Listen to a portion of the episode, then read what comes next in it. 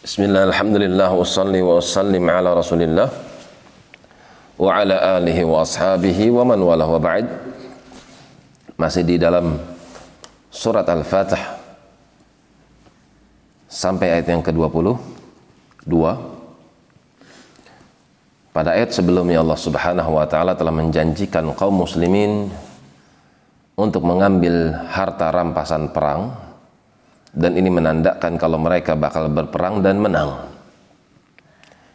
Dan janji berikutnya adalah bahwasanya kaum muslimin akan meraih kemenangan akan tetapi mereka belum merasakannya akan akan tetapi akan ada peperangan-peperangan yang sudah di, bisa dipastikan kemenangannya dan Allah kabarkan bahwasanya Allah itu maha kuasa atas segala sesuatu. Walau qatalakumul ladina kafaru seandainya pun mereka orang-orang yang kafir dengan persenjataan mereka dengan jumlah yang banyak daripada mereka mereka memerangi kalian lawallawul adbar pasti mereka yang lari ke belakang, kocar kacir.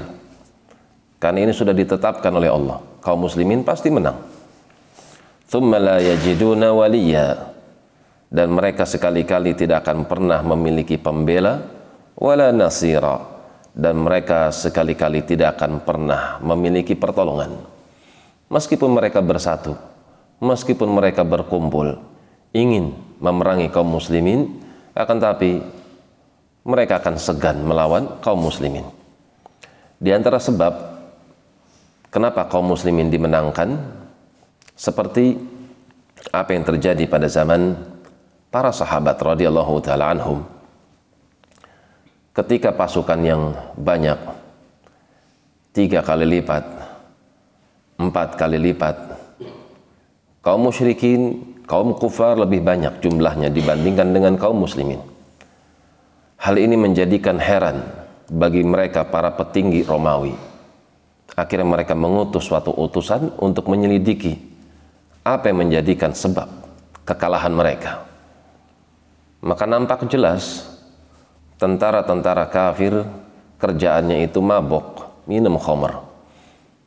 Kerjaannya itu main biduan wanita, gonta-ganti pasangan.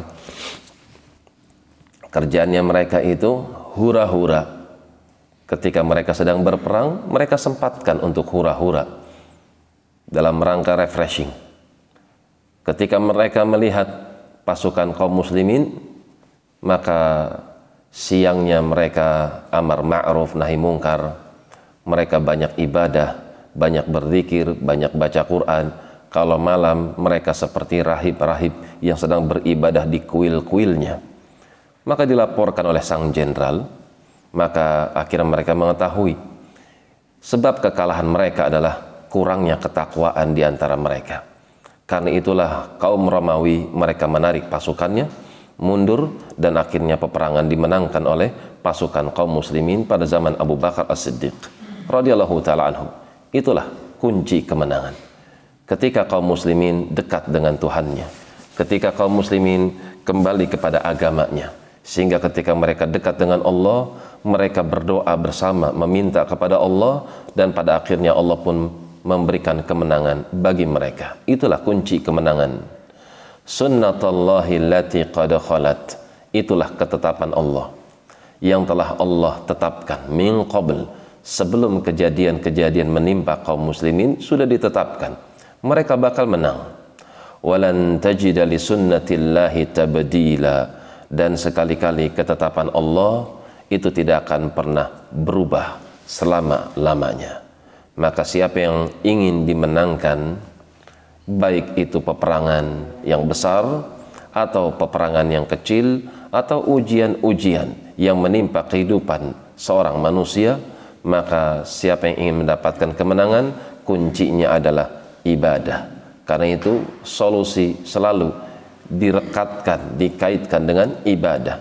Ia na'bud ibadah ia akan nasta'in solusi siapa yang ingin mendapatkan isti'anah dikabulkan diijabahi oleh Allah maka tunaikan dulu ia na'budnya maka ia akan nasta'in yang akan ditunaikan oleh Allah Subhanahu wa taala.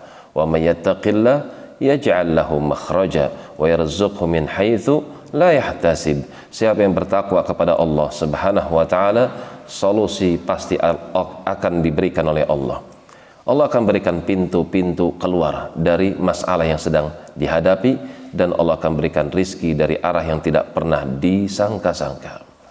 Demikian wallahu taala alam bisawab. Subhanakallahumma wa bihamdik asyhadu an la ilaha illa anta astaghfiruka wa atubu ilaik. Tafadhalu barakallahu fikum.